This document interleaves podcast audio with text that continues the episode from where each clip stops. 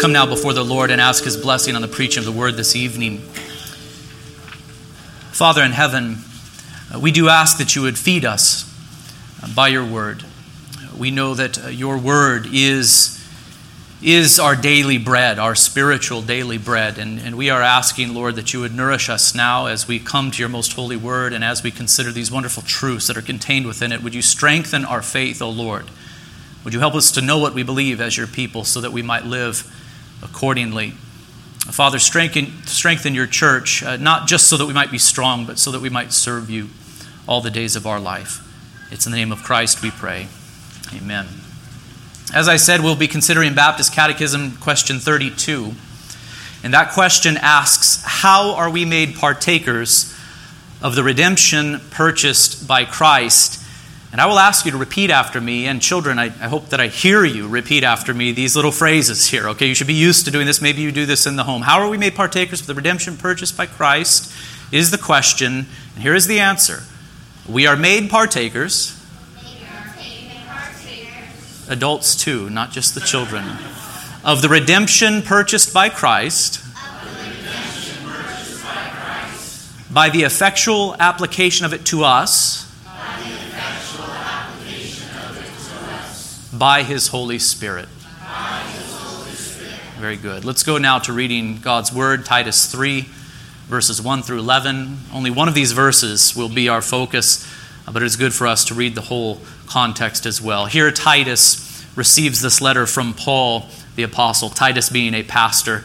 And here, Titus is encouraged by the apostle Paul with these words Remind them, that is the church, to be submissive to rulers and authorities to be obedient, to be ready for every good work, to speak evil of no one, to avoid quarreling, to be gentle, and to show perfect courtesy toward all people.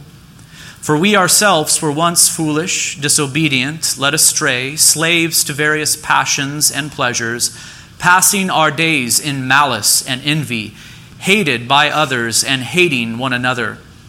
But when the goodness and loving kindness of God our Savior appeared, He saved us, not because of works done by us in righteousness, but according to His own mercy, by the washing of regeneration and the renewal of the Holy Spirit, whom He poured out on us richly through Jesus Christ our Savior, so that being justified by His grace, we might become heirs according to the hope of eternal life. The saying is trustworthy. And I want you to insist on these things so that those who have believed in God may be careful to devote themselves to good works.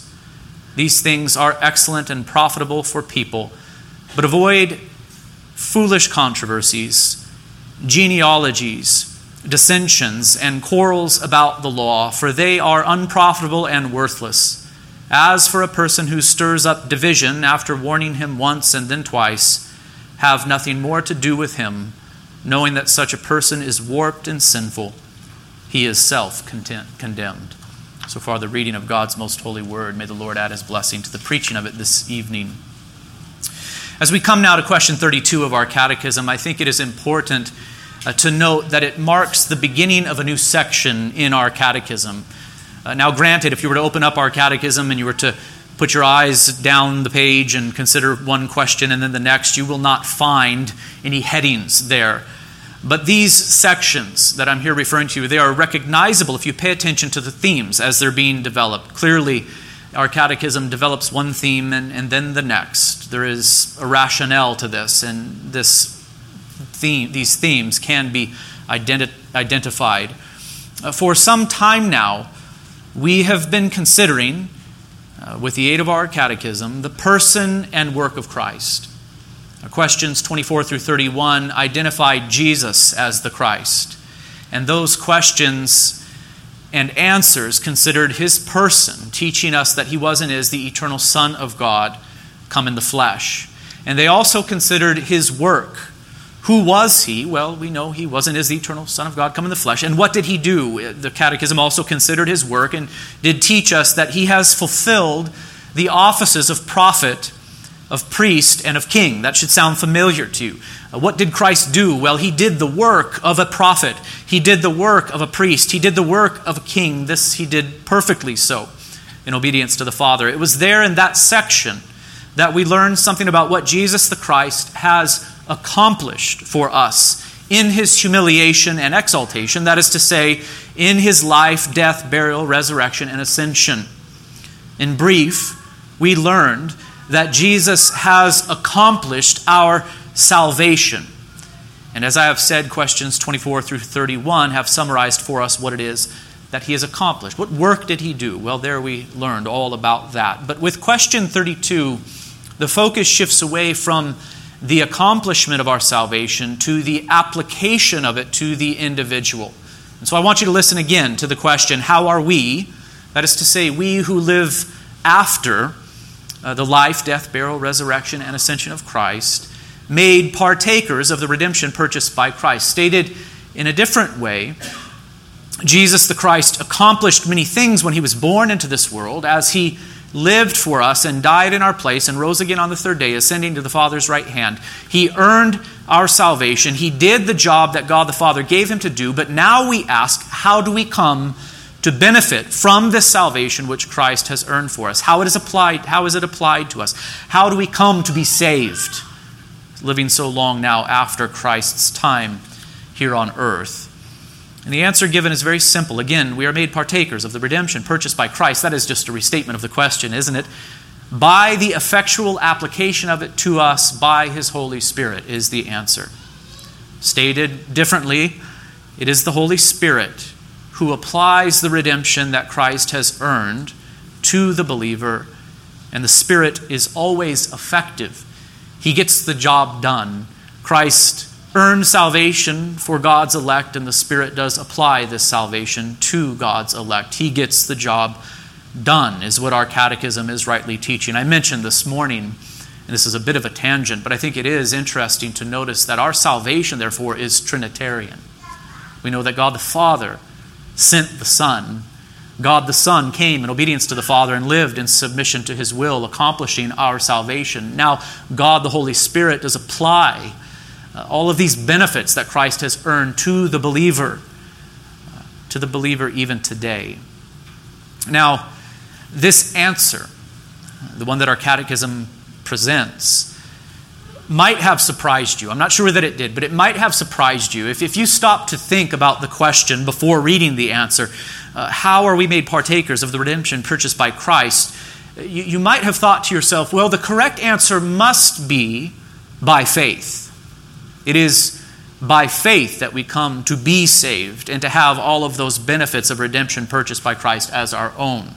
Uh, perhaps that was the answer you were expecting to hear. Now, please hear me. That answer, by faith, is certainly true. It is certainly true that we are saved through faith. It is when we believe upon Christ that our sins are forgiven we are declared not guilty before God. We are washed and adopted as sons. All of those wonderful benefits are indeed received by faith.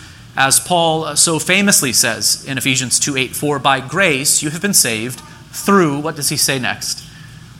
Through faith. So faith is that instrument whereby we receive salvation, where we receive the forgiveness of sins.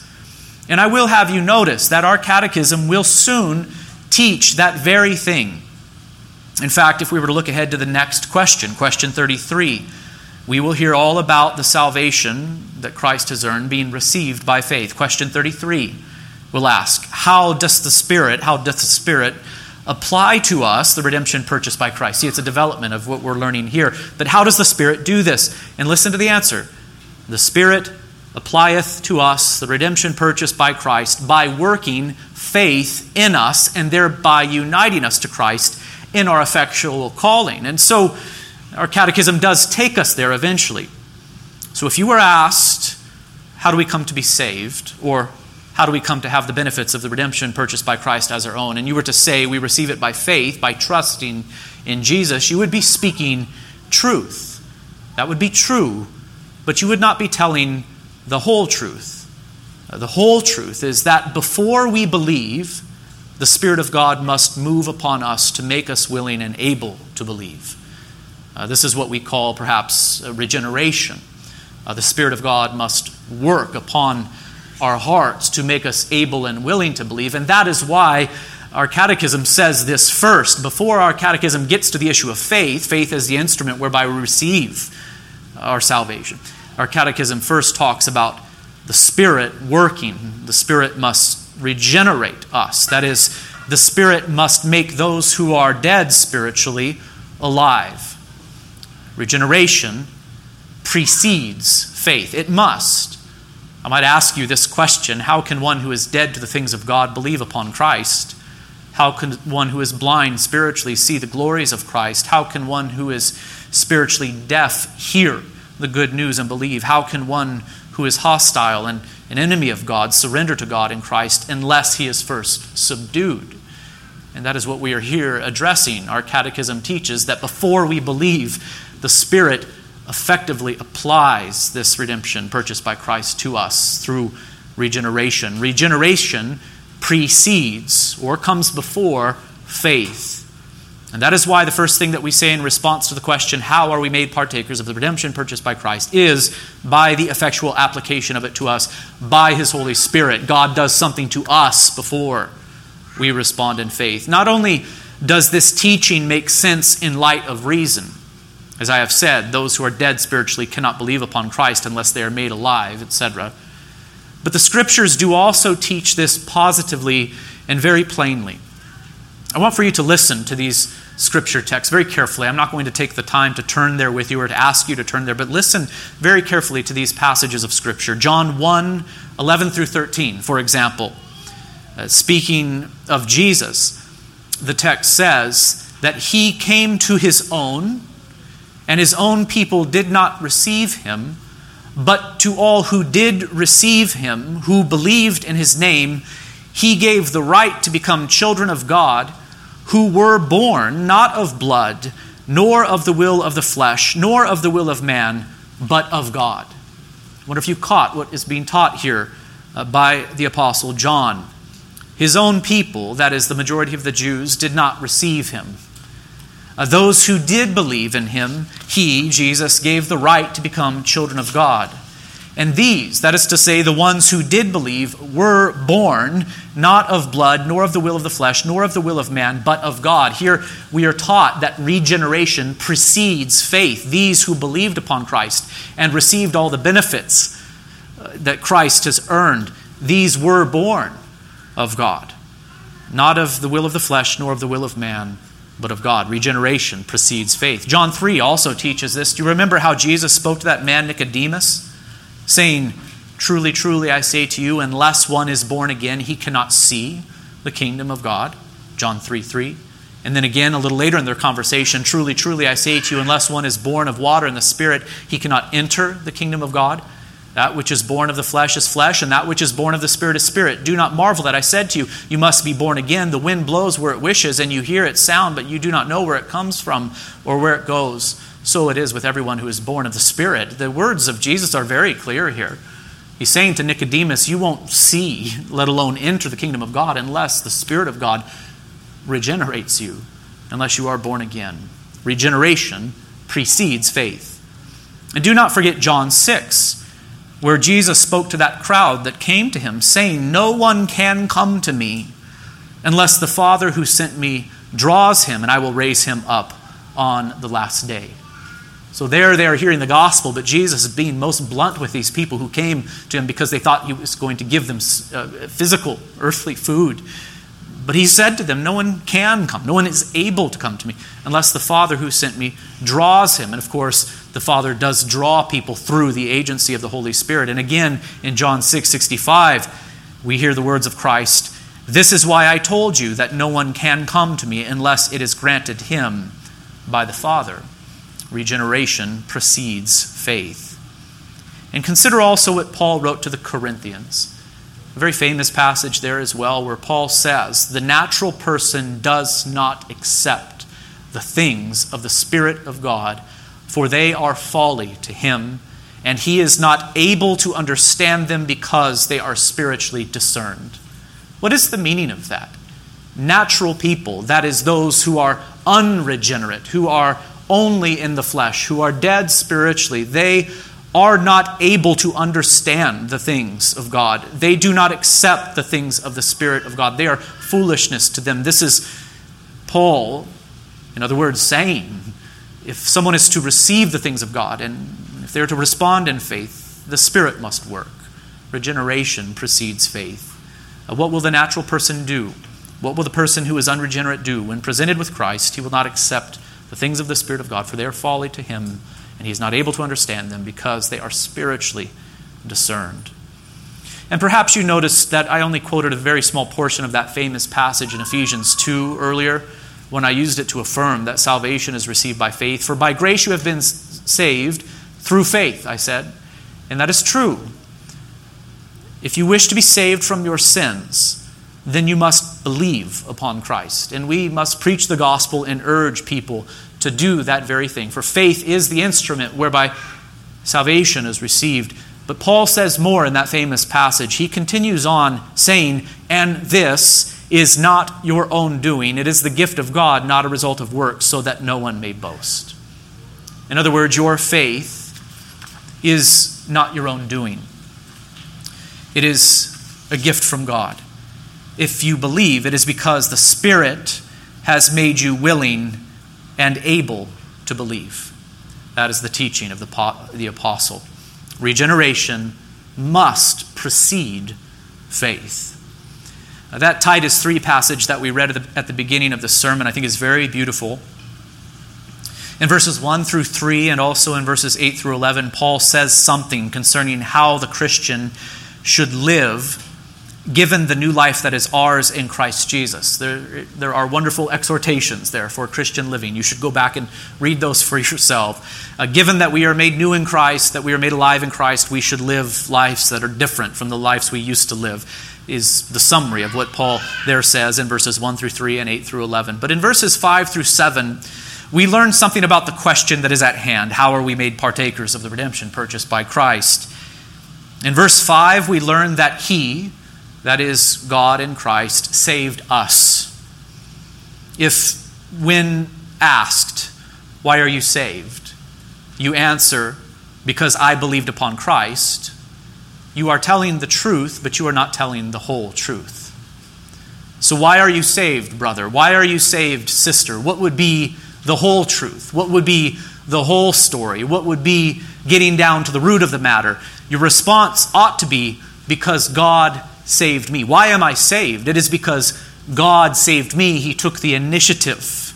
He did something to me before I responded in faith. That would be the whole truth, and that is what is being presented here in Titus 3:5. Verse 5 continues saying, "Not because of works done by us in righteousness." So here Paul is not only saying that it is God who has saved us, but he is clarifying the source of your salvation is not in any sense in in you, not because of works done by us in righteousness. Now, certainly faith is a righteous work. Faith in Christ is a righteous work. Faith is something that you exercise. It is something that you that you do. It is a righteous work. And in fact, uh, when Jesus was asked by that crowd in John 6, what must we do to be doing the works of, of God? Jesus answered them, This is the work of God, that you believe in him whom he has sent. So, what must we be doing to do the works of God? What does God require of us, Jesus?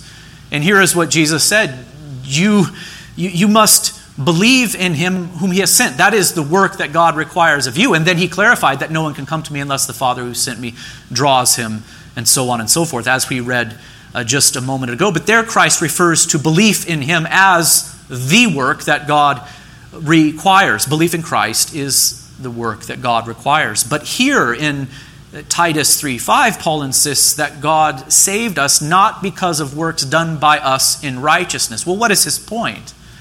Well, I think he is eager to say that he um, I think that he is eager to say what he also said to the Ephesians that it is all by the mercy and grace of God that we are saved. He, consi- he continues in verse 5 saying, But according to his own mercy, by the washing of regeneration and renewal of the Holy Spirit, whom he poured out on us richly through Jesus Christ our Savior.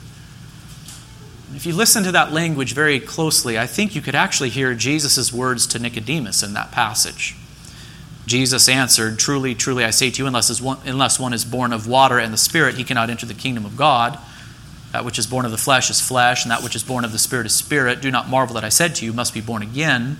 The wind blows where it wishes, and you hear the sound of it, but you do not know where it comes from or where it goes. So it is with everyone who is born of the Spirit. That's Jesus speaking to Nicodemus.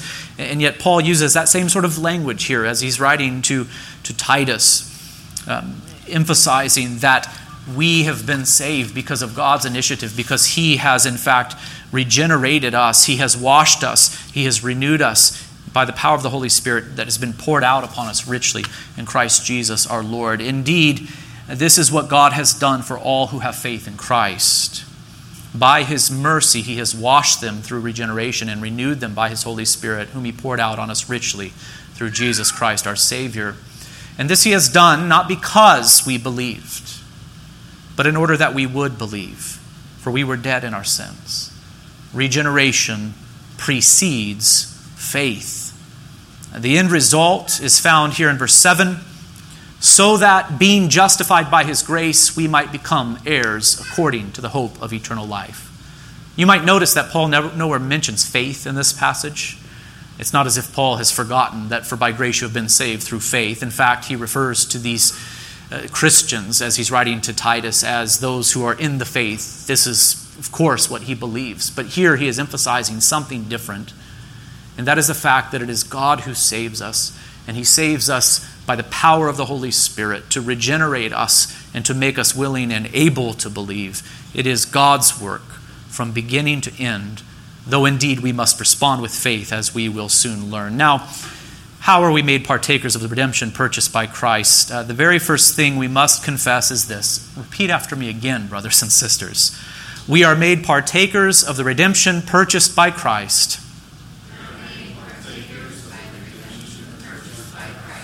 By the effectual application of it to us, by His Holy Spirit. Now, let me conclude with three very brief points of application. One, this truth that regeneration precedes faith puts pride to death. Where is there room for boasting, friends? If our spiritual life is only owed only to the mercy and grace of God, the answer to the question, How are you saved? cannot begin with the word I, but can only begin with the word He. God has been merciful to us, and that is why we live. He has given to us even the ability to believe upon Christ for the forgiveness of sins. This teaching puts pride to death. Two, this truth that regeneration precedes faith means that no one is out of God's reach. I suppose that we might consider some particularly vile sinners as being beyond the limits if it were indeed true that salvation depends first upon our ability to believe. But if it depends upon God, then no one is beyond the pale. God is able to make dead men live. This he has done for you and me if you are in Christ, and this he can do for the most vile of sinners. And so we must preach the gospel to all who will hear. And three, if it is true that regeneration precedes faith, then we must proclaim the good news of Jesus Christ boldly, praying that God will do his work upon the hearts of those who hear, and we must leave that work to Him. He must move. Let's bow together for prayer. Father in heaven, we are grateful for the salvation that is ours in Christ Jesus. And as your people, as those who have faith in Christ, we do confess that it was your work. It was your work that brought us to faith. The Spirit did move upon us to open our blind eyes, to unstop our deaf ears, to make us alive so that we might believe. You have been kind to us, God. Put pride to death in us where it remains. Help us to be bold in our proclamation of the gospel. And as we proclaim it, we do pray that the Holy Spirit would move in power. God, we know that He must. And so we ask that you would do this work in our midst. In the name of Christ, we pray. Amen.